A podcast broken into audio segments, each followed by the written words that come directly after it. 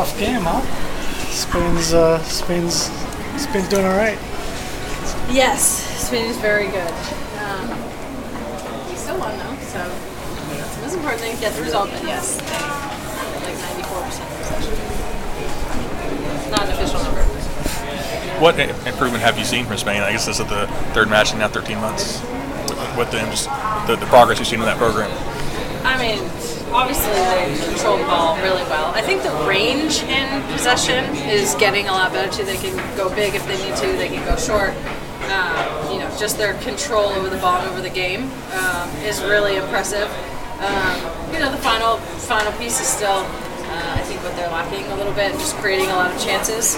Um, and it's hard. A team like that, the other team's usually going to kind of sit in, so you got to break them down and uh, play against that block. is a little bit more difficult, but uh, their control over the game is impressive.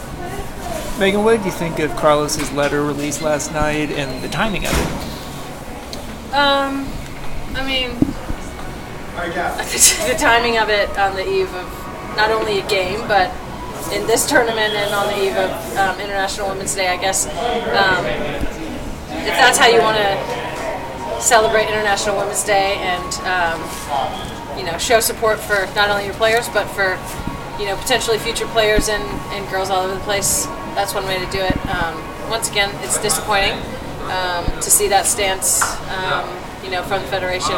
Um, but personally, from from Carlos, I think it shows the distance between us on some issues. Um, and as our statement said, not all of it was true. So that was disappointing for sure.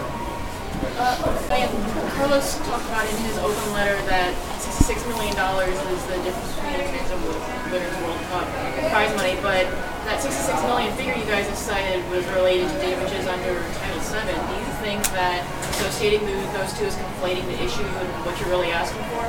Yeah, it's not just the World Cup back pays that's in the total number. So that was uh, one of the falsehoods that was in there for sure. Megan, how do you like where you guys are? You kind of had to grind for the first time under Vlatko and, and get a result. Do you?